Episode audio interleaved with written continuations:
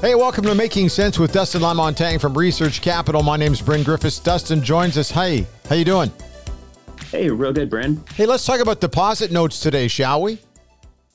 Sure. Yeah, it's a fascinating uh, subject. But it's one of my favorite in, in types of investments for for clients. I buy a ton of them, um, and and I invest uh, invest in those notes uh, accordingly. Some are uh, you know, higher octane than others. Some are, you know, look more like a traditional bond.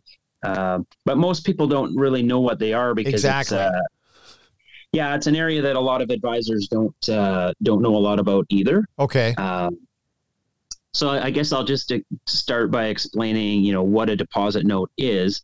And uh, a deposit note is simply uh, it's a an instrument that uh, you can invest in. Uh, I, I, normally buy them through two entities. I get uh, either CIBC or Scotiabank. I've, the banks are really good at them. They've got big deposit note uh, desks, and they create these things on a daily basis. So they're really good at it.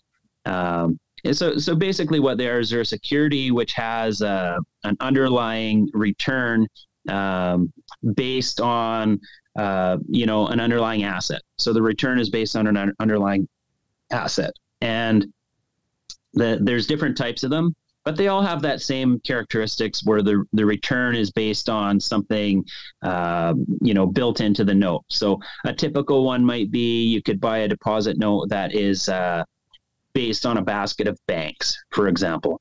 Okay so they'll put the banks in there and and they'll track the performance of that bank over a period of time and the notes usually have anywhere from a three to seven year uh, maturity on them so they're not short term trading instruments. I buy them for, for longer term growth. Um, the t- t- typically uh, when these first came out, they were called uh, PPNs or principal protected notes. Okay. And they've they've since morphed into more of a hybrid investment. Most of them now have a, a, a, a guarantee associated with them, but it's called a barrier. And and what that barrier is, it's not an exact guarantee on your capital, but it's a it's a guarantee so long as the the underlying security or basket of securities doesn't drop be, be beyond a certain point. So you might have a barrier that's 30%. So as long as that basket of banks doesn't drop more than 30% during the length of the note, at maturity, the bank will guarantee your capital. So they, they can be a, you know a hybrid investment with a little bit of safety built in, but right. usually some higher return built in than you can get um, just by holding the security itself. So I, I, buy mostly the, the the types that I buy are uh, and invest in are two types. I buy auto callables, and okay. what an auto callable is, this will be uh, a note based on on an underlying basket of securities, and it could be banks, it could be life insurance, could be telecoms. Um, t- typically, it pays out a nice, healthy coupon uh, a year down the road, as long as that basket is simply even one penny positive. Okay, so if the basket is positive, uh, pays a nice coupon, and and typically the coupon ranges from between ten and fifteen percent. Um, and on these auto callables, if if the basket is negative, the coupon from the previous year carries over to the second. So what might be a 10% coupon the next year is a 20% coupon. Wow. If that basket's okay. positive, it pays out the 20%. So they're, they're, they're very nice uh, hybrid type investments. Um, the other the other uh, type of note that I uh, invest in is, is, called levered notes, and or levered or accelerator notes. And what those are is the uh, the bank uh, deposit note desk will actually build these custom for for my client base. So the last one I did was, uh, if you can believe it, I ordered it through CIBC, but the underlying return is based on Scotiabank uh, stock. Really? Um, yeah, and this one was uh, quite quite good terms. I got a ten times lever on it. So what that means is whatever uh, Scotiabank shares do in that, and this is a seven-year note, so I've got a seven-year runway for that uh, investment to pay off. If Scotiabank shares are up, say, 30% uh, at maturity, this note will pay 10 times. Now, unfortunately, I only got a, a maximum of 160% payout on that note, but I'm pretty sure if it hits the max, no one's going to complain. No, uh, that's still a pretty nice payout. So Uh, it, it, essentially, these notes uh, just give you a little bit more torque to the upside on the underlying asset. And, and I really like them because a lot of them have barriers built into them. So the Scotiabank one I did had a 25% downside protection, uh, meaning that if Scotiabank stock is is not down more than 25% in that seven year period, CIBC will actually guarantee the capital.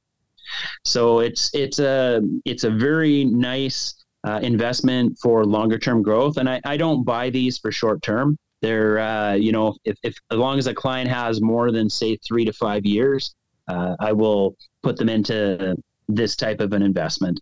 Um, they're they're fairly easy to understand. They're actually purchased uh, on the mutual fund system. Okay. So there's a there's an entire uh, system in Canada for trading mutual funds, uh, and and these notes just get assigned a code. Uh, so they're they're not exactly purchased like a stock. Um, they're more purchased like a mutual fund. In fact, they show up as a mutual fund on a client statement, but they're they're not uh, a mutual fund. They're they're actually considered a deposit note. Interesting. Here's the you know on our last episode we talked about bonds, and now here we're talking about deposit notes. We're getting towards the end of the year already but it just sounds like, like you're trying to find new creative ways. Eh, obviously, it's been rather tumultuous over the last, I'll say, 12 months, but this is it sounds like this is fun for you because you just you have to you got to look at everything right yeah and, and and the the deposit notes is sort of a hybrid between a bond and a and a and an equity okay. right? So when when you look at these notes i i like them because i can uh, say to a client that might build a little bit of peace of mind and and for each client that peace of mind is is different right? Yeah. Um, sometimes that's worth a lot to a client. Some some clients don't don't care. They're they're quite comfortable with the risk but for those clients that do like the peace of mind, those barriers uh, add a nice level of protection on their capital.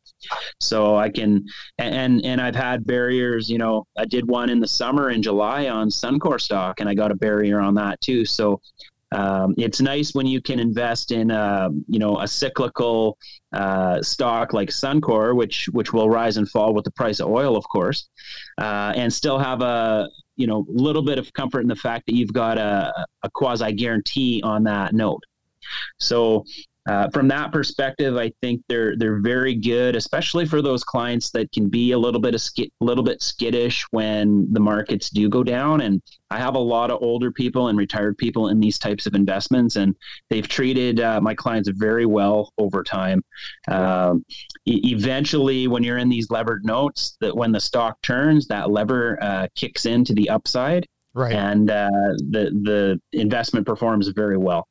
So, so when when things are a little crazy, like it's been, it just seems like bank stocks seem kind of stable. Is that is that just my impression, or is that the way it just generally is?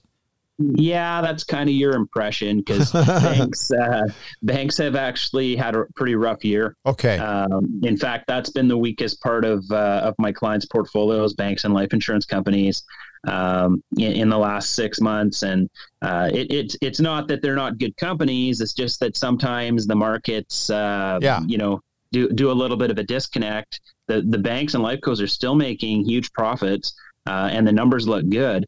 Um, so I'm I'm actively buying right now because you can get very good prices and very good dividend yields on uh, on a lot of the these stocks. Like Scotiabank shares right now are 6.2 percent. I should not be able to get a, a, dividend yield of 6.2 on a on a high quality company like Scotiabank. Right. It should be more like four percent. And the, the price of Scotiabank stocks currently at sixty six dollars. Uh, if it was at four percent, I'd be looking more at an eighty five dollar share price. Gotcha. So, um, and I and I fully expect that stock at some point to get there.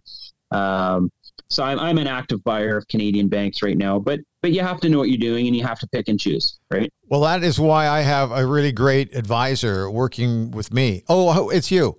Uh, I guess I can say that, uh, but uh, it's uh, hey, my my take on the banks is, is that they're always talking about profit, so it's always great to hear that uh, you're watching that one carefully. If somebody has a question on deposit notes, though, how do they get a hold of you?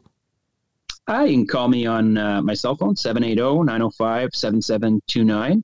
Okay. Or uh, they can email me at dlamontagne at uh, researchcapital.com. Great. Thanks. This is great today. Awesome, Bryn. Okay, well, that's it for today. We'll have more helpful hints coming up on our next episode.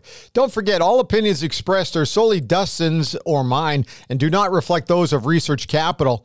This podcast is for informational purposes only and should not be relied upon for investment decisions. Clients of Research Capital may maintain positions in the securities discussed in this podcast. Thanks for listening to Making Sense and have yourself a great day.